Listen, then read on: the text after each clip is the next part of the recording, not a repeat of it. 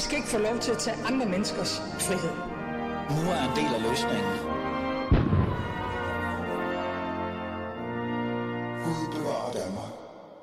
Ja, velkommen til. Gud bevarer Danmark som altid og for evigt. Mit navn er som altid også og for evigt øh, Ali er min Ali, og du lytter til Alis Fæderland. Forhåbentlig også for evigt, for ellers er du en lille smule racist. Så er det sagt. Danmark er mit fædreland, og jeg vil gerne værne om det jo. Jeg vil jo gerne værne om vores lille andedam, og det vil jeg jo gøre ved at stille mig kritisk over for magthavere, debattører og alle mine borgere. Og det er jo det, jeg gør så meget jeg nu kan. Så derfor så er vi i gang på ny. Vi har et nyt emne i dag, og vi har nogle nye gæster. I dag bliver det et mere debatpræget program. Fordi det, vi skal tale om i dag, det er, hvorfor er det, der er så mange med indvandrerbaggrund, eller minoritetsetnisk baggrund, eller hvad fanden du end gerne vil kalde det, som altid er på grænsen af, ikke altid, men der er i hvert fald for mange af dem, på grænsen af kriminalitet, eller øh, mangler en form for dannelse osv. Det er der jo faktisk en person, der har sat sig ned og besluttet sig for at undersøge meget mere end det, man er vant til. Mere end man er vant til en Aydin Soy, der går rundt og kigger på random øh, indvandrere og spørger dem, hvordan de har det. Og det er, øh, ja, det kommer vi faktisk lidt ind på. Lad os lige starte et andet sted. Fordi lad mig lige øh, fortælle, hvem der er i studiet hos mig først, i stedet for at jeg fortæller, hvorfor det er, vi er her, og hvem det er, den her person, øh, sociologen, der faktisk har sat sig ned og lavet et grundigt stykke arbejde omkring det her øh, problem. Halime Ogus, velkommen til. Tak for det. Du er øh, folketingsmedlem for Socialistisk Folkeparti og har besluttet for at være i mit øh, fædreland i dag. Øh, det er jo sådan lidt, altså lidt bekymret for, at der er en socialist i studiet. Men altså, nu er du her. Det må da være en ære. Ja, jamen, det, det kan godt være. Det finder vi ud af. Vi kommer, an, vi kommer an på, hvordan du synes om, øh, hvad du har det med det her emne i dag, som vi tager op i dag. Øhm, den anden gæst, jeg har med, det er Iman. Iman. Iman. Mm. Og så sagde du Asami Golan. Gilan. Ja, det er så ja. lige skabet af. Det er den nærmeste, ikke? Det er jo lige ja. øhm, Du er også med i programmet i dag. Du er tidligere bandemedlem, og nu er du mm. kan, eller på vej til at blive kan sok. Ja. Du er uddannet socialrådgiver. Det er korrekt. Og du er i studiet. Ja. Øh, så teknisk set, lad os lige få noget på plads her. Der sidder faktisk en socialist og en tidligere kriminel i mit fædreland. Jeg bliver lidt utryg, Jakob. Øh, hvad er det, vi har lavet i dag? Men ja, der er faktisk en grund til det, at vi har de her mennesker. Og de er faktisk, fordi de er ekstremt kompetente til at tale om dagens emne. Og dagens emne er jo netop, som jeg sagde, det her med, hvorfor er det, vi har det her problem med, at rigtig mange med indvandrerbaggrund kommer ud i hvad kan vi sige, utrygskabende miljøer, eller øh, bliver øh, småkriminelle. Grunden til, at vi har det, det er jo, fordi i et stort andet interview fortæller sociologen Hakan Kalkan, øh, som i sin årlange studie blandt drenge og unge mænd, oftest med indvandrerdrengebaggrund, eller hedder det, indvandrerbaggrund hedder det, som hænger ud på Nørrebro og Nordvest, og som oftest opleves som utrygskabende øh, adfærd. Han har jo lavet øh, et, et, man kan sige, et voldsomt stort studiearbejde og skrevet en, en meget øh, tyk og behagelig bog, sikkert når man læser den, øh, omkring det her. Og han har undersøgt det her i ni år. Og øh, han, har, han har virkelig været nede øh, og tale med de her. Han har hængt ud med de her unge mennesker, som hænger ud på Nørrebro og Nordvest osv. Og, og ifølge sociologen er drengenes problem forankret i sociale forhold. Ikke hverken deres kultur eller religiøs baggrund, men de sociale forhold. Og det skal vi faktisk tale om. Og det er også det, hans bog Vejen til respekt om gadens liv på Nørrebro handler om. Jeg har forsøgt, og det er meget vigtigt at sige det her til jer lyttere, der lytter med her. Øh, jeg har forsøgt at spørge, øh, eller invitere Hakan Kalkan i studiet en del gange, øh, men han har desværre takket nej. Og jeg tror faktisk på, hans undskyldninger. Fordi jeg er jo typen, der godt kan reagere, når folk giver mig nogle dårlige undskyldninger. Så jeg tror faktisk godt på, at det her, Kalkan siger, er, er, altså, er grund til, at han ikke kan være i studiet i dag. Så det ligger vi lige til side. Men vi skal jo have samtalen. Så derfor så har jeg taget fat i de mennesker, der har reageret allermest på hans udtalelser. Øhm, og Halime, du er en af dem, kan man jo sige. Da Hakan øh, kom ud med den her bog, og efterfølgende blev interviewet, øh, og også har været med i forskellige programmer, øh, der lagde han meget vægt, øh, synes jeg, på at fortælle historien om de unge, men samtidig også på en eller anden måde komme frem til en form for løsning, eller ikke en løsning, en, øh, en konklusion, der hedder, det har noget med fattigdom at gøre, og det har også noget med, øh, hvordan andre ser på dem, øh, altså dømmer dem ude. Det blev du ikke særlig glad for. Hvad var det, der gjorde, at du reagerede?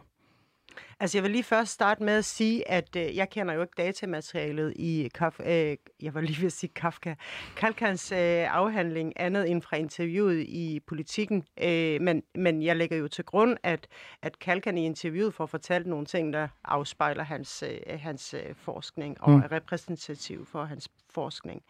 Det jeg i midlertid øh, øh, hæfter mig ved, det er, at han tager øh, kultur og, og religion helt ud af ligningen, øh, når han skal beskrive de her øh, problemer. Øh, også hvorfor, at de unge ikke kan være en del af, af, af samfundet øh, på lige fod med andre. Og der kommer han med nogle årsagsforklaringer, som er meget komfortable, øh, hvis du spørger mig. Øh, altså, hvor han ikke øh, prøver at, at finde ud af, altså, hvad er det, jo, og det gør han jo sikkert, men altså, det er jo altid de velkendte argumenter med, at det er øh, de sociale omstændigheder, det er fattigdom, øh, øh, der gør, at, at de her drenge øh, havner på, på gaden. Men der vil jeg jo så bare sige, at altså, hvis det er forældrenes øh, manglende økonomiske ressourcer eller sociale ressourcer... Eller fattigdom, som man bruger. Øh, fattigdom, jamen så, så er det, jeg, sådan, jeg stiller spørgsmålstegn ved, øh, hvorfor at, øh, at øh, piger fra selvsamme familier klarer sig så godt mm. i uddannelsessystemet øh, og er velintegreret i, i modsætning til deres brødre. Så derfor synes jeg, at det er sådan lidt simpelt at, at forklare det ud fra kun det sociale, for det er jo selvsamme forældre, der opdrager de her børn. Og der synes jeg godt, at, øh, at han kunne prøve øh, at have kigget lidt på, på, på kulturen, fordi altså, jeg ved ikke, hvorfor det er så svært nogle gange at pege på kultur, når vi for eksempel i samme ombæring kan tale om for eksempel en mobbekultur eller en seksualiseret kultur øh, på en arbejdsplads. Vi har lige haft det på NIV øh, i forhold til TV2. Øh, den her, øh, øh, alle de her MeToo-sager, der er væltet ind. Øh, og, øh, og, så, så, og vi ved jo også godt, hvor svært øh, det kan være at ændre på, på sådan en kultur.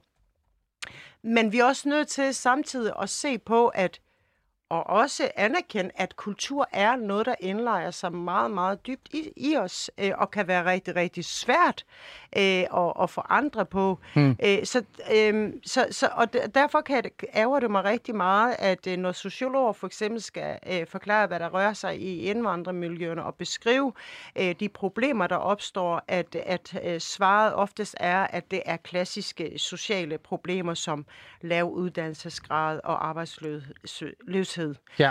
ja. Præcis. Og øh, lad os lige høre, øh, hvad det var, han reelt sagde, øh, i hvert fald til øh, hvad hedder det, Genstart, øh, det her DR-podcast, hvor han har været med i programmet.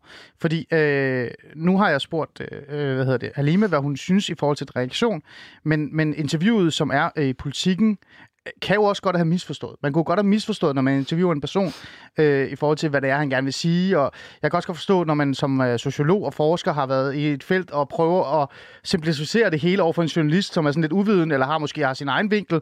Så det er et helt program i sig selv, når journalister har vinkler. Så kan det godt være, at man kommer til at sige noget forkert eller anderledes i mag. Men nu spiller jeg det lige, og så tænker jeg lige, prøv at lytte til, hvad det er, der bliver sagt her. Øh, øh, altså hans egne ord på, øh, hvad det er, han mener, der måske kunne være problemet. Ikke? Fik du svaret? Ja, gadekulturen opstår i kraft af koncentration af fattige og ringeagtede individer. Denne koncentration gør, at de i fællesskab kan reagere på fattigdom ved at udvikle den her alternative kultur, hvor de kan få de her ting her. Der siger han det her med, at fattigdommen, øh, altså gør, at man har brug for at skabe en, en erstatningskultur eller en anden kultur. Øh, og så ender man reelt set på baggrund af fattigdom og efterspørger, eller sådan, øh, mangler den her sådan, øh, hvad kan vi sige, øh, materielle, øh, altså ens materielle ønsker og drømme, mm. er der jo ikke. Så man, man higer efter det, man higer efter at blive anerkendt osv. Så, videre. så på baggrund af fattigdom, på grund af, at man er sådan socialt udsat, så begynder man at, at, at søge ind i de kriminelle og det miljø, for de har det. Øhm, Halima i hvert fald ikke, øh, synes ikke, det er den rigtige konklusion, eller i hvert mm. fald en af konklusionerne. Hvad synes du om den øh, med din baggrund? Jeg synes helt klart, at øh, Hakan han er fat i noget, når han snakker om fattigdom og økonomiske vilkår blandt de her minoritetsfamilier her, som en mulig årsagsforklaring, eller som en mulig, øh, hvad skal man sige, medbestemmende faktor til, at de her unge, de kan ende ud i de her miljøer. Øhm, så helt klart, der, der, der synes jeg, han, han, han er fat i den lange ende, hvad der angår det. Men jeg hører heller ikke Hakan sige, at det er den eneste faktor, der får folk derud, men at det er en medbestemmende faktor, som egentlig reelt set har meget at sige. Okay. Ja. Lad os få den øh, næste øh, og den sidste gæst med i programmet også, for jeg tænker, at vi lige skal åbne op for sluserne med det samme. Øh, Mohammed Karni, velkommen til. Kan du høre mig? Jamen, uh, tusind tak, Adi. Ja, det kan jeg godt. Fantastisk. Fantastisk. Tak. Åh, oh, der er lige noget Oh, der er lige noget uh, tilbageryk på den. tilbageryk på den. Kan du måske slukke, øh, hvis du hører et eller andet? Hvis du hører et eller andet. Radio? Hvad med nu? Nej, men det er der stadigvæk. Det er der stadigvæk. Øhm, Okay. Vi, vi prøver. Vi, vi prøver. Vi prøver. Det er godt. Så kan man høre mig to gange. Øhm, hvordan var din reaktion Hvordan var din reaktion? i forhold til øh, den her kritik, der kom mod øh, øh, Hakan, og øh, den her idé om, at det har noget med fattigdom at gøre? Noget med fattigdom at gøre. Altså, jeg ser det som en delårsag, det gør jeg 100%, fordi uanset hvilket land du kigger på, hvor der er en minoritet, hvor der er kriminalitet iblandt en minoritet, så ser du, at der er en fællesnævner. Det er ofte de socioøkonomiske hvad skal man sige, grunde, som der ligger til, til del for det. Altså det, det er det, der ligger til grund for det. Det vil sige, at det er en delårsag i rigtig, rigtig mange samfund. Om det er, at du kigger på afroamerikanere i USA, latinamerikanere i USA, om du kigger på, jeg ved ikke, øh, hvad du kunne komme i tanke om af eksempler, der er i hvert fald mange af dem ude i verden, så ser du, at det, som der ofte går igen, det er ikke, at de læner sig op af en religion, eller de læner sig op af for eksempel en bestemt ideologi, eller noget i den dur, men mere, at de har nogle forhold, der gør det svært for dem. Også i Brasilien for den sags skyld, hvor de fleste kriminelle rent faktisk er brasilianere, øh, eller andre øh, latinamerikanske lande, hvor kriminalitetsraten også er ret høj. Så, så ser du, at der er nogle forhold, der gør, at de rent faktisk ender ud i kriminalitet. Og der vil jeg sige, at fattigdom og øh, ja, sociale årsager højst sandsynligt er en del årsag. Og, og det er jo det, som mange undersøgelserne også viser, og mange eksperterne også viser. Så det her med, at, at man prøver at finde andre årsager, for eksempel, eller begynder at fokusere alt for meget på, for eksempel, jamen, kultur. Kan det være elementer i kulturen, som er med til at forstærke det? Ja, 100%. Men for eksempel at pege det hen på religion, at pege det hen på andet, og så sige, jamen, jamen hvad med pigerne, og så pege på dem, og så sige, jamen vi har ikke det samme problem med pigerne. Det er jo også igen en, lidt af en fejlslutning, netop fordi, at vi ser på verdensplan generelt, så er flere mænd kriminelle end kvinder er. Og det er jo ikke noget, der kun er forbeholdt, hvad skal jeg sige, familier i Danmark. Så for eksempel at, at tage den derud og så sige, jamen pigerne kan jo godt finde ud af det. Ja, ja, det er jo også fordi pigerne er forskellige fra deres brødre. Og der er jo andre faktorer, der gør sig gældende. Det er at sammenligne pærer og bananer, ikke? Okay. Og det er jo det, der er problemet. To sekunder. To sekunder. Øhm, men, men Mohammed, nu, nu taler vi jo om øh, Danmark. Altså, det er jo Danmark, vi er. Jeg kan godt forstå, at du gerne vil trække nogle øh, fra USA og andre og Brasilien og sådan noget, men nu er det jo Danmark, og, og hvis man bare lige tager øh, lidt til forsvar, det er også et håndlingsbordet program, så jeg behøver ikke rigtig at gøre det i forhold til Halima. Øh, der er jo ikke vanvittigt meget fattigdom i Danmark. Altså, vi har jo kontanthjælp, vi har jo offentlige ydelser, vi har et meget stærkt social øh, indsats over for øh, gadeplan osv. Så, videre, og så, videre. så den her idé om, at vi har et, et fuldstændig fortabt øh, ungdom eller minoritetsgruppe, som får ingen hjælp, og derfor bliver nødt til at kigge på øh, hvad hedder det, alternative løsninger i forhold til reelt set at bare kunne få noget mad på jorden, den holder jo virkeligheden ikke rigtig 100%, eller hvad? Procent, eller hvad? Og Ali, det medgiver dig fuld, fu, altså 100%. Jeg ser ikke fattigdom som en årsag til, eller som en undskyldning for, jeg prøver ikke at sidde her og retfærdiggøre, at folk de bliver kriminelle på intet tidspunkt. Og jeg mener faktisk, det er en rigtig, rigtig dårlig undskyldning, som mange de bruger. Det kan godt være, at det bliver brugt som en delårsag, eller som en årsag til, at folk de ender ud i kriminalitet. Men jeg synes, det er en rigtig, rigtig dårlig undskyldning, hvis der er nogen, der bruger fattigdom, især i et land som Danmark, bruger fattigdom som en undskyldning for at ende ud i et kriminelt miljø. Men når jeg siger, at de ender derude, og det ofte er sociale faktorer, man kigger på, så er det jo ikke kun lige i forhold til, om de har deres næste måltid, eller ved, hvor de skal finde deres næste måltid. Nogle gange er det også så simpelt at kunne navigere sig rundt i et samfund, at man kan gøre brug af de muligheder, der er i et samfund, fordi man kommer fra en ressourcestærk familie. Hmm. Altså nu er jeg selv født og opvokset i et socialt belastet område, så jeg kender til de her ting. Jeg, jeg kan godt huske, at mange af de unge, som kom fra ressourcesvage familier, de rent faktisk endte ud i kriminalitet. Om de var fra indvandrerfamilier, eller folk med anden etnisk baggrund, eller om de var fra pære danske familier, og børnene endte ude i rockermiljøet. Og det var også meget naturligt, især, især i København. Jeg skal spørge Halime. Så, Jeg skal spørge Halime her. ja. Øhm, Halime, hvad tænker du i forhold til det her? Altså sådan, øh, at øh, der er nogle andre ting, som, gør, øh, som er på grænsen af fattigdom. Prøv at høre her. Jeg afviser ikke sociale forklaringsmodeller. Øh, overhovedet ikke. Naturligvis spiller sociale øh, øh, forhold en vigtig rolle for, hvordan vi klarer os i livet. Det, som jeg protesterer imod, det er, at man har en, en, en interesse i at opretholde den her blinde vinkel, øh, nemlig det her med, at selvfølgelig spiller kulturen og religion en rolle, og så kommer jeg til det. Hvorfor er jeg mener det? Øh, jeg ved godt, øh, jeg har også set, øh, hvordan Mohammed Khani han prøvede at hænge mig ud på, på Facebook ved og beskylde mig for, at jeg skulle have, hvad hedder det, henvist til, til Koranen som en årsag. Det er simpelthen ikke rigtigt, fordi Koranen, der, altså jeg er selv muslim, der står intet i Koranen om, at de unge, eller, eller kriminalitet er ikke noget, som man tilgodeser. Tværtimod, så er strafferammen for kriminalitet og for tyveri ret øh, høj øh, i Koranen, så det er ikke noget, man, man, øh, man overhovedet på nogen måde bifalder. Det, som jeg bare siger, det er, at allerede fra barnsben, der får muslimske øh, ele, øh, elever øh, at vide, at de ikke må være med til for eksempel alle de forskellige arrangementer, der er på en skole. Altså, man må ikke være med, man må ikke være en del af lejerskole, pigerne i hvert fald. Ja. Æ, øh, fra start af får de at vide, øh, hvem det er, de må giftes med. Hvis de har en dansk kæreste, så er det simpelthen på låntid. Mm. Det må ja. det ikke. Og alt det her, det skaber jo en distance fra, fra start af, hvor man ikke må det samme men som... Men er det ikke mere kultur? Man ikke blive færdig. Jo, ja. jo, jo. Men der er også noget religiøst i, ah. at man ikke må det samme som for eksempel vesterlænding. Mm. Altså for eksempel øh, klæde sig, som de vil, eller spise det samme som de andre, medmindre det er øh, lavet eller øh, slagtet på en bestemt måde. Man ikke må tage på lejerskole. Man ikke må for eksempel øh, svømme øh, sammen, sammen med de andre. Hmm. Og det er jo alt sammen noget, som skaber en distance øh, fra start af, at de ikke må det samme. Og det gør jo, at, at, at man har en, en afstand, øh, for, øh, en afstand, der er bygget, en afstandstagen, der er bygget fra start, øh, når, man, når man vokser op med ja. begrænsninger. Og det øger, øger jo risikoen for, at, øh, at man ikke bliver en del af det danske samfund. Det er sådan set det, jeg skriver, og jeg kan simpelthen ikke forstå, at jeg bliver hængt ud i alle mulige ekstremistiske grupper for at beskylde islam for, at de her drenge, øh, de havner i kriminalitet. Det er slet ikke det, jeg skriver. Ja. Jeg kunne godt jeg mm. kunne godt savne noget kildekritik her. Mm. Jeg bliver nødt til at, jeg bliver nødt til at have dig med, øh, Karni. Øh, Karni. Må jeg gerne lige kommentere på det? Øh, først og fremmest, Halime, jeg er rigtig, rigtig ked af, at, at, at hvis der er nogen, der har snakket grimt til dig, snakket, eller snakket nedladende til dig, eller skrevet nogle grimme ting om dig, eller troet dig for den sags skyld, det har, det har på ingen måde været hensigten. Det er nummer et. Nummer to, jeg har ikke på noget som helst tidspunkt ført propaganda eller had. Jeg har stillet dig nogle spørgsmål, og det er faktisk meget simpelt, at man som folkevalgt politiker, man tager imod spørgsmål, der bliver stillet. Det kan godt være, at det er kritiske spørgsmål, 100%. Jeg påstår i mit opslag, at du argumenterer for, at det har noget med islam at gøre, fordi du skriver og henviser til religiøse dogmer, du, religi- du henviser til tro i din artikel og siger, at der er nogle religiøse dogmer, og de eksempler, du giver, såsom kønsopdelt svømning osv., om man vil det eller ej, det er jo en del af den islamiske praksis.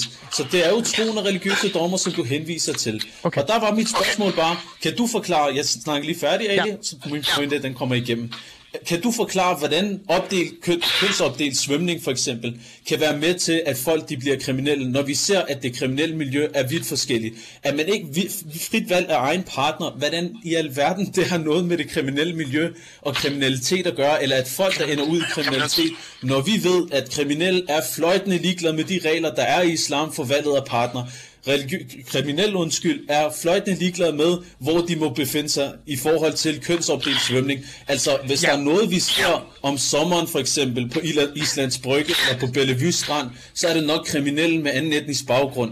Så at skulle sige, at de her mennesker tager forbehold for de her regler, og det er med til at skabe en afstand til samfundet, og at den årsag okay. bliver det kriminelle, okay. det er bare en rigtig, rigtig dårlig forklaring, yes. og, hvor man er, at man prøver at smøre noget på islam, eller den, den religiøse praksis, som har intet med islam at gøre. Omvendt, så kan jeg bevise over for dig, Ali, min point er færdig lige om to sekunder, om kan jeg bevise over for dig, at i det religiøse, i det religiøse miljø, for eksempel i vores egen moské, så har vi ressourcestærke unge, som netop forholder sig til de her regler, de tager ikke til køns, øh, køns øh, hvad hedder det, blandet, eller blandet svømning, de afholder sig for de her ting, men de er ressourcestærke, de er veluddannede, de, de er velintegrerede, og de har ikke begået noget kriminalitet i deres liv før.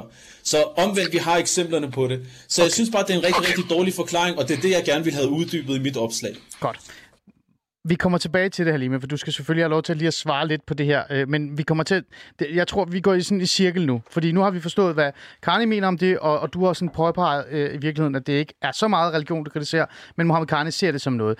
Og i forhold til den her med religion, det, den kommer vi senere til, øh, Karni. Det kan jeg lige fortælle dig.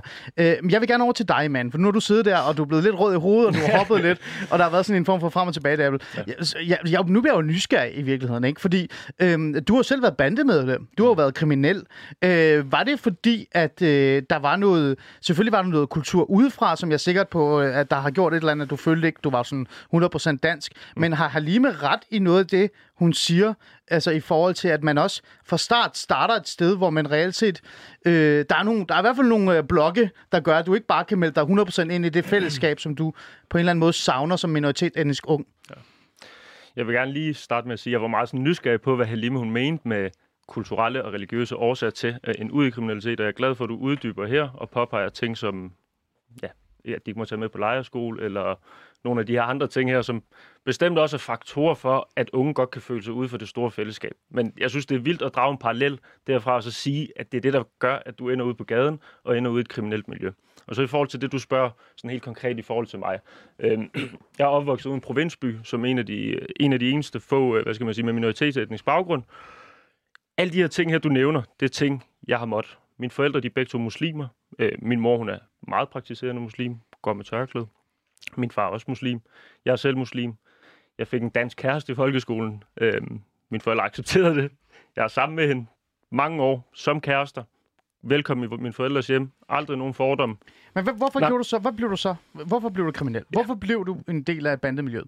Som jeg nævnte til at starte med, så har Hakan fat i noget, når han for eksempel taler om blandt andet fattigdom og sociale forhold. Øhm, mine forældre, altså jeg er ikke født her i landet, jeg kom her, da jeg var fem år gammel. Min far han er politisk flygtning fra Iran, og derudover så øh, har både min far og min mor, vi, øh, hvad skal man sige, de kommer fra grænselandet mellem Iran og Irak og levede otte år i krig. Øhm, traumatiseret, vil jeg sige. Øhm, masser af ting i bagagen derfra, Øhm, plus alt det med politisk flygtning og være forfulgt. Det har givet dem nogle, øh, nogle ar på sjælen, som har gjort, at de ikke har kunne varetage den omsorg, du skal kunne tage på dine børn på en hensigtsmæssig måde, og have en opdragelsesstil, der er hensigtsmæssig. Altså, når jeg siger sådan her, så kan det godt være, at man tænker, okay, du har været udsat for fysisk vold. Nej, det har jeg ikke, men der er også noget, der hedder psykisk vold.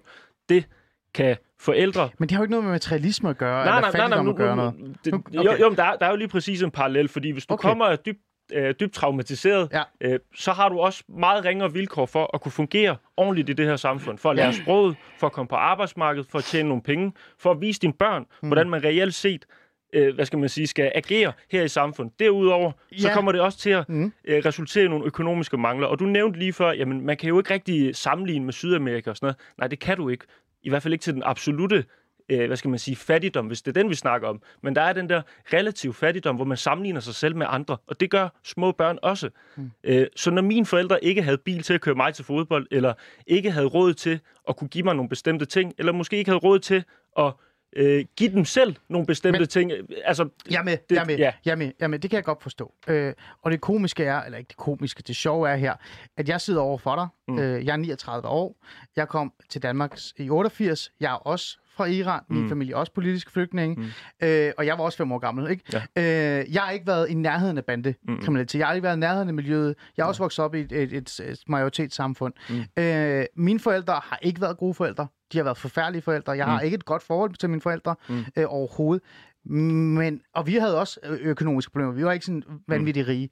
Men de gav mig noget dannelse. Mm. Altså noget opdragelse. Mm. Og sidder du her sådan reelt set over for mig og siger, at, at det var øh, øh, higen efter, at dine forældre havde en bil, eller du havde nu ikke et iPad nej, eller sådan noget. Nej. Hvad, med, hvad med forældrenes ansvar? Hvad med dannelsen? Og hvad med kulturen, som reelt set var en del af din opvækst? Havde den intet på sig i forhold til, hvad for nogle beslutninger så du senere træffer i livet, som at, at stjæle er fint nok, at, at gøre de kriminelle ting er fint nok, osv. Jeg ved ikke, om du har stjålet. Nu kommer bare med ja, ja. Ikke? Jo.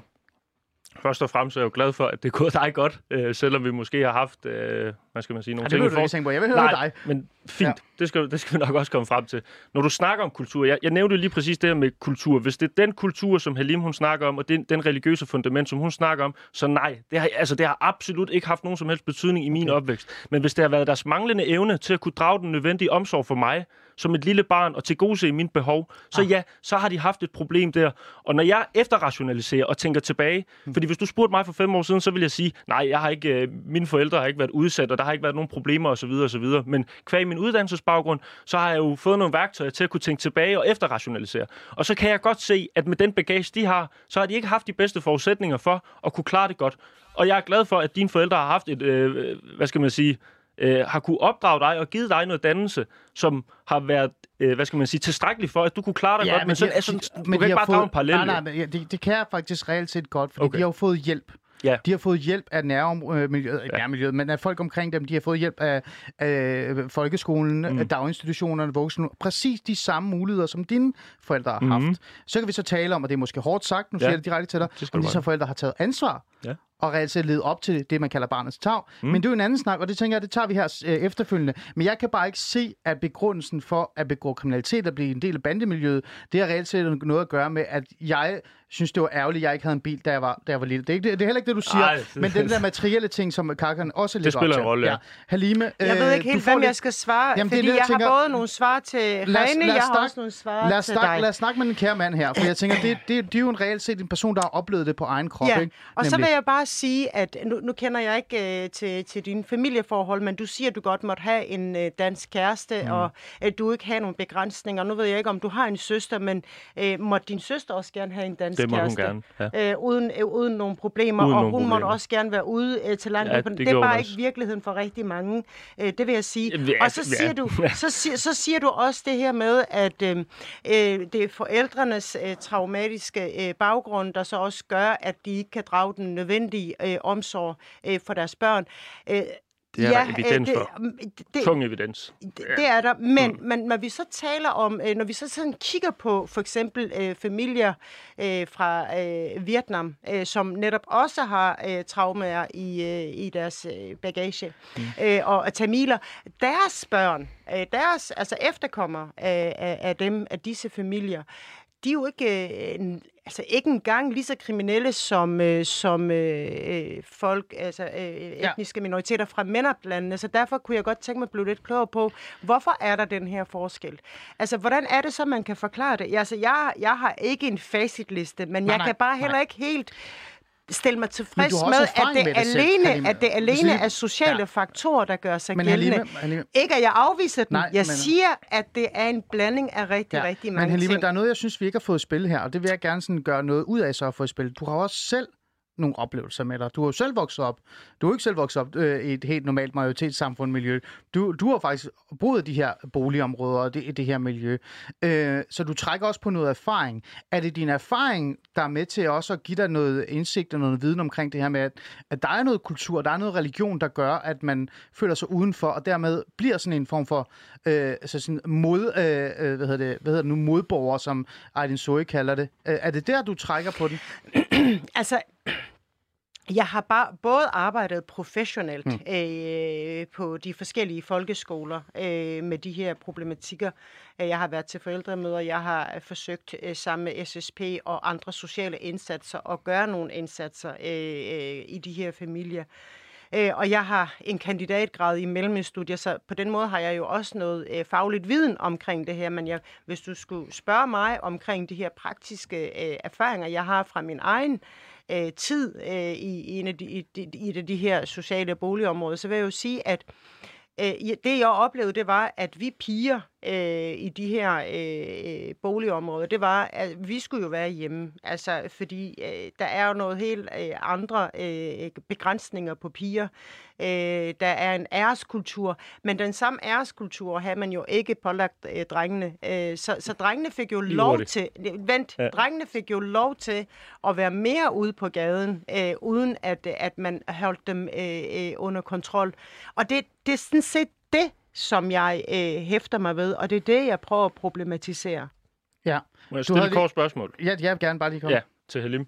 Du, du siger lige præcis det her mellem piger og drenge, og du drager den her forskel op. Jeg siger ikke til dig, at øh, der ikke er strengere opdragelse på piger, men jeg læste i din øh, klumme, at øh, du ligesom nævner igen det her med de her piger her, og så påpeger du, at det ligesom går pigerne bedre, end det gør drengene, men samtidig så siger du også, at det er fordi, de ikke får den samme opdragelse.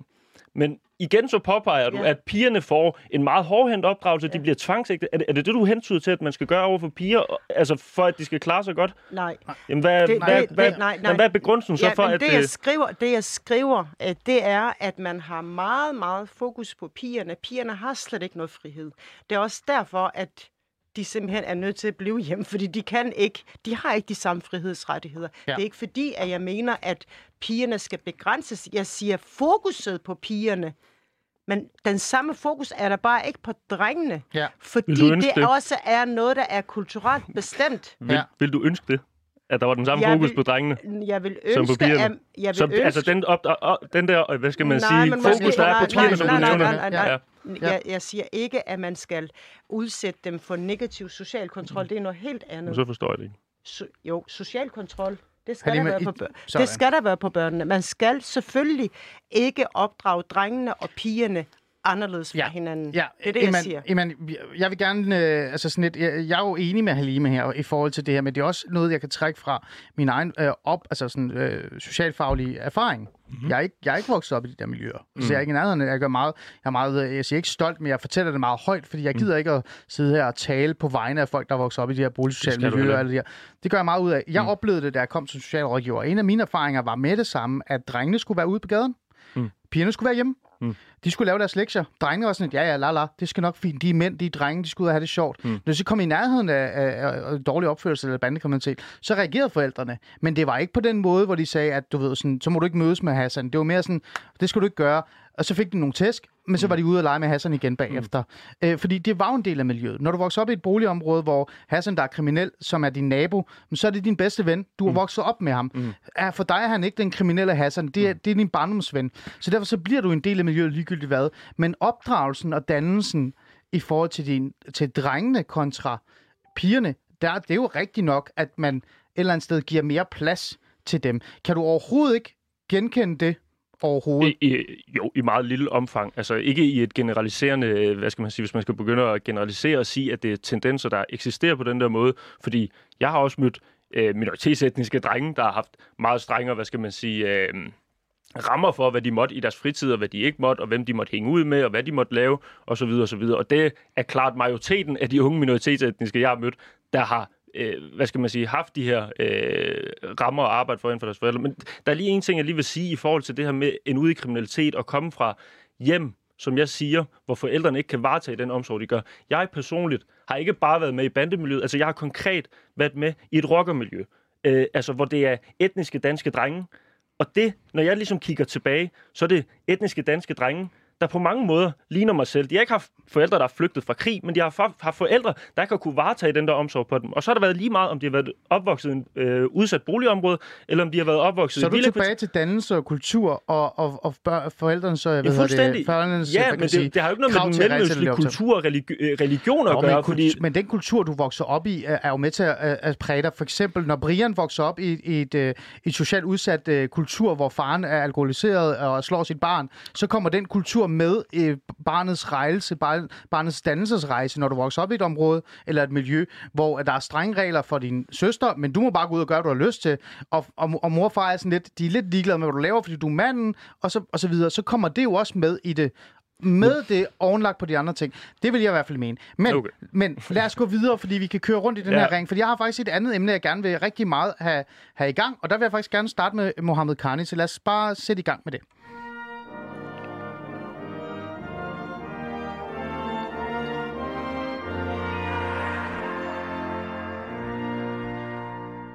Du lytter til øh, Alice Fæderland. Øh, der er fart på i dag. Det er hyggeligt. Alle er glade og ikke glade. Øh, og det er godt, fordi vi skal jo netop værne om fædrelandet, og vi skal faktisk reelt set også have nogle diskussioner i gang, så vi kan finde løsningerne i forhold til, at det ikke bare går i helvede til. For jeg gider virkelig ikke bo i Sverige. I to. Det, det, jeg har ikke lyst til at bo Sverige. Nej, godt. I studiet har jeg med mig Halime Ogus, øh, Socialistisk Folkeparti, folketingsmedlem, og øh, øh, erfaren debattør også i virkeligheden. Det er jo det her område, det her ting, vi snakker om i dag, det her med dannelse, opdragelse, øh, kriminalitet, øh, indvandrerdrenge, indvandrerpiger. Det er jo noget, du har talt meget om i lang tid. Altså før mig endda. Så det er jo nærmest øh, dit fædreland. Det er korrekt. Ja, men jeg kan ikke lide dig, for du er socialist. Og så har jeg Iman med i studiet. Iman, øh, manden, jeg ikke kan sige hans efternavn til, men jeg kan godt prøve. Nu skal du være lidt stille, ikke? Du skal ja. ikke sidde og grine af mig. Skal jeg prøve? Iman Azim Gillian. Gillian. Gillian. Det er skide godt, det det der. er vanvittigt godt. Fantastisk. Kæft, mand. Jeg kan godt bare lukke programmet nu. og, og, og det, vi taler om i dag, det er jo netop uh, det her med, at der er kommet en, uh, en bog, der er kommet uh, en masse viden fra uh, sociologen uh, Hakan, Kalkan, og han har virkelig brugt mange år på at interviewe og undersøge og observere rigtig mange øh, drenge og unge øh, med, og, altså med indvandrerbaggrund, som hænger ud på Nørrebro og Nordvest. Og han har øh, virkelig sat sig til, altså sådan, han har virkelig besluttet sig for, at han vil finde ud af, hvad er egentlig, der, der er begrundelsen for, at de er der. Hans, øh, hans øh, hvad kan vi sige, konklusion er nærmest lidt øh, speciel, vil jeg sige. Det er det her med, at det har noget med, øh, med økonomi at gøre, det har noget med socio- også noget socialt at gøre, men det har intet med kultur og religion at gøre. Men det vil jeg gerne udfordre en lille smule i dag. Øh, I hvert fald her nu, øh, fordi jeg vil gerne nå det, for vi har også et andet emne ind.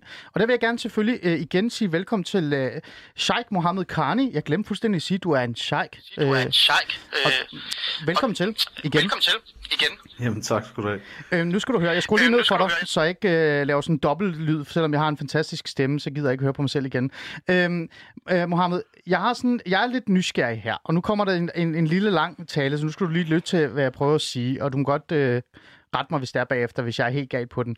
Jeg har jo den her idé, at øh, når du er en lært person og en, en, en stærk religiøs øh, person, så går du ekstremt meget op i dannelse. Du går meget op, op i opdragelse, du går op i værdien, altså kerneværdien er at være en familie. Så derfor, derfor tænker jeg også, at du går også meget op i barnets tag. Da Halime her for tiden sagde, sagde prøv at høre her, i islam er det heller ikke i orden at, at, at, snyde og bedrage og stjæle. Der får du nærmest noget ud af hånden af, hvis der er i andre lande.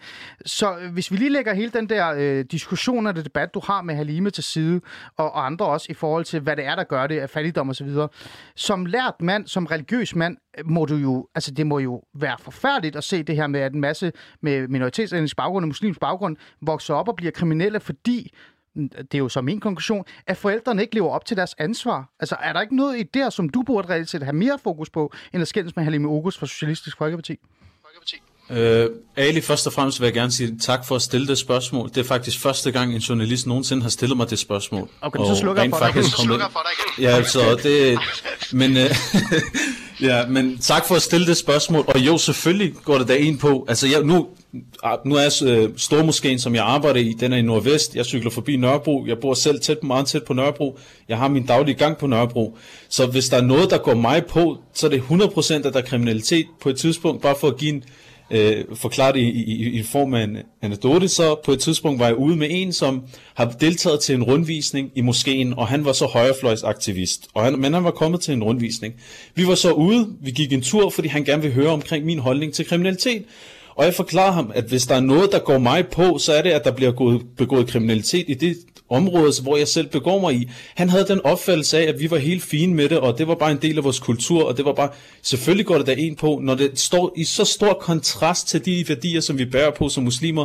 Og det er også derfor, jeg stiller det her spørgsmål til Halime, netop fordi, at de religiøse dogmer, den tro, som hun refererer til i sin artikel, og generelt i sin opslag, når der er, hun skriver omkring de her ting, det er jo en tro, der går meget op i, at det her med, at man rent faktisk er, forpligter sig, både i forhold til de lovregler, der er i et samfund, nummer et, nummer to, i forhold til de etiske værdier, nummer tre, i forhold til det spirituelle liv, som ligger meget i kontrast til det materielle liv, eller det materialistiske liv, som du finder i de kriminelle miljøer, hvor store biler, guldkæder, jeg ja, ved ikke, penge. men jeg stopper dig lige bare lige her, undskyld, og jeg skruer lidt for dig, for ellers så kan jeg høre min egen stemme igen. Det er, ikke- det er ikke, fordi jeg ikke vil høre dig tale det tilbage. Men, men lad os lige gå tilbage til det, jeg reelt set spurgte om, øh, øh, Karni, fordi øh, når man taler om dannelse, og når man taler om opdragelse, og, og man taler om det der med at kigge på sit barn og give noget videre, så kommer, med al respekt, undskyld mig, og det tror jeg også, du altid må erkende, så kommer religion jo med ind i det, så kommer kulturen med i det.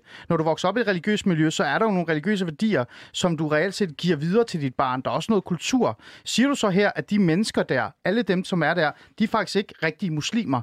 At de fejler i bund og grund? Eller, eller, eller siger du, eller indrømmer du lidt, der er noget kultur, der er noget religion i det, øh, og det skal vi også have en snak om et eller andet sted. For så har Lime jo faktisk fat i et point. Ja, og der siger jeg i praksis nej, så agerer de det ikke i, i overensstemmelse med islam. Og et godt eksempel, bare for at drage paralleller igen, Tag Singapore, hvor vi har nogenlunde det samme antal muslimer, som vi har i Danmark. De udgør cirka hvad, en, en, mellem 5-10 procent af befolkningen i Singapore. Men der kan de finde ud af det. Og det er jo fordi, de rent faktisk går op i de værdier, der er i islam, modsat mange muslimer, som der befinder sig i Danmark. Mm. Prøv at lægge mærke til, at det Halime, hun spørger, efterspørger i realiteten, det er ikke fordi, hun peger på pigerne, og så siger, at de er succesfulde, både i uddannelse og i forhold til at skulle integrere sig, og de bliver ikke kriminelle. Mm. Og det er fordi, og så efterfølgende forklarer hun det via, at der er forskelsbehandling, og der forældrene er meget mere ind over deres liv, end det er med drengene. Mm. Så det hun efterspørger i realiteten, når det er, hun siger, at fordi drengene får friere tøjler, at de så ender ud i kriminalitet, eller det hun ja. begrunder det med. Ja. Så det hun efterspørger i realiteten, det er en islamisk opdragelse for, for drengene også på lige fod. Nu skruer jeg lige ned igen. Og det, det er lidt sjovt for mig. Ja, det får lige ned, fordi så kan jeg lige stille. Det, ja, det, det, håber jeg ikke, fordi så begynder jeg at blive bange, fordi Karni, helt ærligt, der er vi ikke enige med dig. Det, det kan jeg godt garantere dig for overhovedet. Øh, men nu stiller jeg bare et simpelt spørgsmål, så, for så er det noget, jeg ikke forstår, fordi jeg synes jo, Halima har et point her, og så får hun lige ordet også. Hvorfor er der så så mus- mange muslimske, altså hvorfor er der sådan en stor procentdel med af minoritetsetniske med muslimsk baggrund, der er overrepræsenteret i kriminalstatistikkerne? Altså, hvorfor er det så, at det er sådan? At det er sådan. Ja, og det, det er et rigtig godt spørgsmål. Det skyldes flere forskellige faktorer, som vi også er kommet ind på tidligere. Det her med, at de kommer fra ressourcesvage familier osv., og at der er et miljø, hvor at hele den her mentalitet, den bliver glorificeret. Altså prøv lige at se forskellen på en person for eksempel, som der vælger at blive religiøs, gør det godt for eksempel, og vælger at tage sig en uddannelse, blive en velfungerende okay. borger i det danske samfund, okay. sammenlignet okay. med en af de her unger, for eksempel fra Nørrebro, der får et, plade, der er et pladeselskab, får en pladekontrakt, okay. fordi han okay. synger og glorificerer en livsstil, okay. som er 100% i overensstemmelse med, ja. med det kriminelle miljø.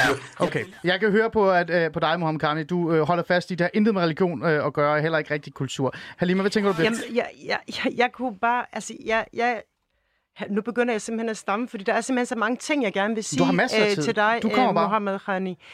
Øh, jeg siger ikke, og det vil jeg gerne understrege, og jeg vil håbe, at du, at du er simpelthen nødt til at lytte, når jeg siger, at det er den måde, de vokser op på, altså fra start af med nogle begrænsninger, fordi der bliver henvist til en kultur og en religion, der gør, at de ikke bliver en del af det danske samfund. Jeg siger ikke nogen steder, at den her kriminalitet, øh, bliver, at de bliver opfordret til kriminalitet øh, gennem deres religion, så stop med at skyde mig alt muligt i skoene. Og please, vær venlig at forstå, når jeg siger, at det har selvfølgelig intet med religion at gøre, at de her unge, de havner i kriminalitet. Kan vi slå det fast?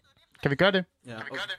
Kan, okay, kan jeg lige svare på det? Meget hurtigt. Så, Meget hurtigt. Altså, Halima, hvis du gerne vil have, at man ikke skal have den op- opfattelse, at det er det, du prøver at sige, så skal du først og fremmest stoppe med at henvise til den islamiske praksis. Det vil sige, at man rent faktisk går op i for eksempel det her med kønsblanding eller kønsopdeling osv., at man har nogle regler i forhold til det, at man har nogle regler i forhold til for eksempel, at man har nogle begrænsninger, fordi på den ene side, der siger du, at pigerne de er succesfulde, men de lever også under samme begrænsninger, men du siger, at drengene får friere tøjler, og derfor ender de som kriminelle. Så det du efterspørger, det er en islamisk opdragelse for drengene også. Ah, Mohammed, Mohammed, Mohammed Karni, er, er det ikke bare en normal opdragelse? Er det ikke en normal dannelse, at man reelt set skal være med at stjæle, og skal ikke øh, altså, lytte til sine forældre, og lade være med at øh, råbe og skrige af politimanden, og kaste brosten og sådan nogle ting? Det er jo, reelt, det er jo ikke fordi, at der bliver fremlagt, at nu skal vi være alle sammen øh, meget konservative muslimer. Det håber jeg ikke, fordi øh, du får mig ikke med på den vogn. Så det er ikke bare øh, øh, altså en form for opråb efter normal dannelse her, som Halima lægger op til. Ja, men det hun, det hun forklarer, det er begrænsninger. Hun snakker omkring begrænsninger, hun, men hun, på samme tid så medgiver hun, at, at pigerne de er meget succesfulde. Og på, på alle parametre, jamen, så, så er de øh, integreret sammenlignet med drengene osv. Jeg tror, at vi heller ikke skal blæse ud af proportioner her, fordi der er jo rigtig mange muslimer i Danmark, som heller ikke er kriminelle. Hvad er det? 3% af den muslimske befolkning, eller antallet af muslimer i Danmark, som har øh, udgør, hvad skal man sige, en del af kriminalstatistikkerne. Ja, det er højere end, end den, den, den almene befolkning, det er altså det majoritet, og det er fuldstændig korrekt. Men så skal man kigge på, hvad er det, der forårsager det? Jeg okay. vil sige, det er en mangel på islam i deres liv, og det står jeg fast ved, og jeg kan bevise det. Ikke nok med det, så vil jeg også gerne spørge, hvad har Halime af belæg for, at der skulle være en form for kausalitet mellem de to ting. Okay. Hun har Mohammed, Mohammed, Mohammed.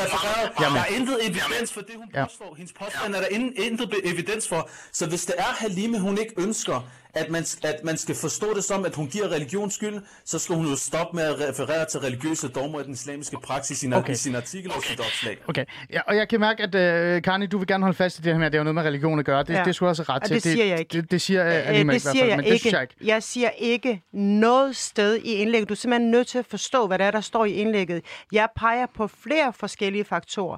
Både kultur, både det, det sociale, men også en, en religiøs ja. opdragelse, der giver drengene flere, flere, flere frie tøjler, der gør, at de simpelthen havner på gaden. Ikke at, øh, at man, at man øh, bi, øh, hvad hedder det, bifalder gadelivet i islam, men det er forældrenes manglende evne til at tage vare på deres dreng. Og så vil jeg bare lige sige, når man for eksempel øh, bliver ved med at øh, og, øh, forklare de her ting ud fra nogle sociale faktorer, og så øh, sammenligner det med et, et etnisk danske familier, så vil jeg bare sige, at det er to vidt forskellige øh, ting, der gør sig gældende. For eksempel i etnisk danske familier, der ser man meget, mange gange sådan alkoholmisbrug, og man ja. ser stofmisbrug, øh, øh, der gør, at, at de simpelthen ikke kan tage vare på deres, øh, øh på, på deres ja. børn. Men i etniske minoritetsfamilier, så er det ikke så meget det, øh, at, at der er alkoholmisbrug eller stofmisbrug. Det er i hvert fald ikke det, der er, gør sig sådan generelt gør sig gældende. Det er mere nogle andre ting. Okay. Og det er, altså jeg vil også bare sige, at mange gange, der handler det også om i de her familier, og jeg taler ikke om alle familier, det vil jeg også gerne lige slå fast. Der er ingen grund til at blæse den her diskussion ud af proportioner. Det er en lille minoritet i minoriteten, vi taler om nu. Og hvis vi ikke kan gøre det, så kan vi simpelthen ikke nogen vegne. Ja. Det jeg siger, det er, at forældrene har en interesse i at fastholde hjemlandets kultur. Altså, og det er det, de hele tiden bliver ved med at henvise til, når de for eksempel øh, skal opdrage børnene. Okay.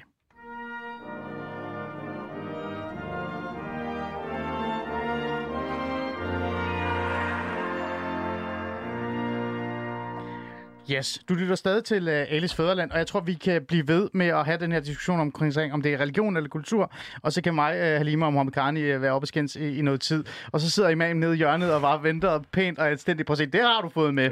Du sidder pænt og anstændigt, siger ingenting, bliver rød i ansigtet, men du siger ikke så meget. Uh, imam, bare en meget kort uh, hvad hedder det, uh, ja, kommentar til det her, for jeg vil gerne videre til det sidste, og jeg er faktisk også en gæst mere, jeg gerne vil ind i programmet. Hvad tænker du? Altså, er der noget kulturelt og uh, noget religiøst, helt ærligt? Altså, eller skal vi farve den helt ærligt, 100% altså, ud af banen? Helt ærligt, så synes jeg ikke, Halim, at Halim er kommet med nogle øh, savlige argumentationer, fordi der er mange af de ting, du siger, det beklager men de modsiger sig selv. Men prøv at kigge på mig. Ja. Siger du så til mig, at kultur og religion har intet med det at gøre? Som jeg sagde 0%. tidligere, så kan det godt, men det er begrænset omfang, og det er ikke den hovedårsag overhovedet, der får minoritetsunge øh, drenge, unge drenge til at ende ud i kriminalitet og ud i bandemiljøer. Ja, det mener du. Det er godt, du ikke sidder på. Ej. Men, det er godt, men det er godt, du kommer med den. Yes. Øh, øh, Lad os gå videre til det sidste, fordi at jeg har en gæst mere, jeg gerne vil have i studiet. Jeg vil gerne have haft ham i studiet før, men der skete, der skete noget fantastisk. Der var en livlig debat, øh, som jeg ikke vil ødelægge. Lad os bare øh, få ham i studiet lige om lidt, ind i programmet hedder det. Men før vi gør det, så lad mig lige prøve at sætte tesen op til, hvad det er, så det skal handle om.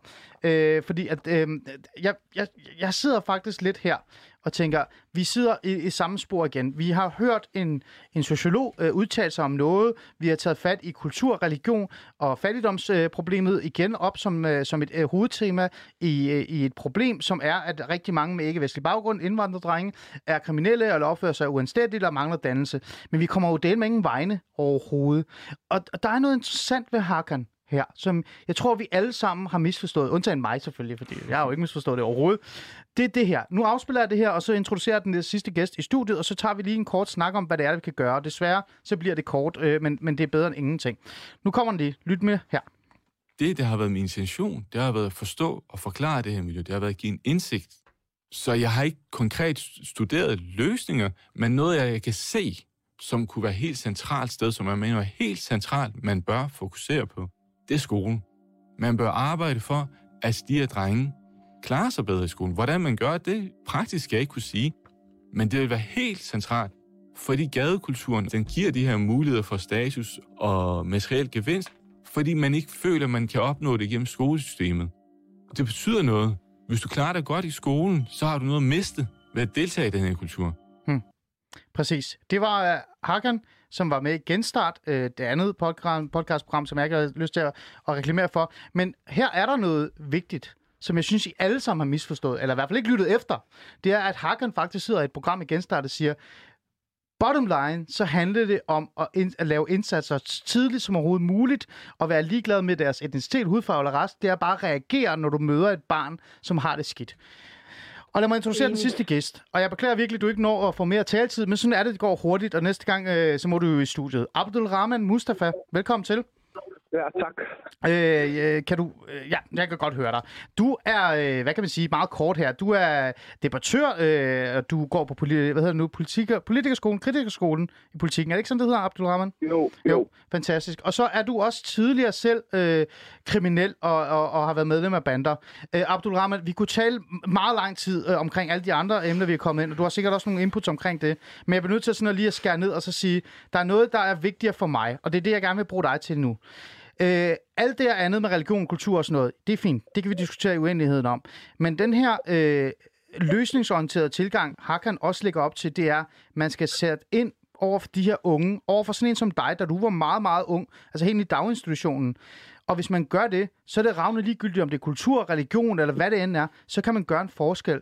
Øh, ærligt, Abdul Rahman, hvad tænker du om det? Tror du, det faktisk er det, vi burde tale meget mere om, end alt det andet vold, vi lige snakker om lige nu? Nej, jeg er helt enig i, at selvfølgelig skal vi da tale om det præventive frem for at øh, placere skylden et sted.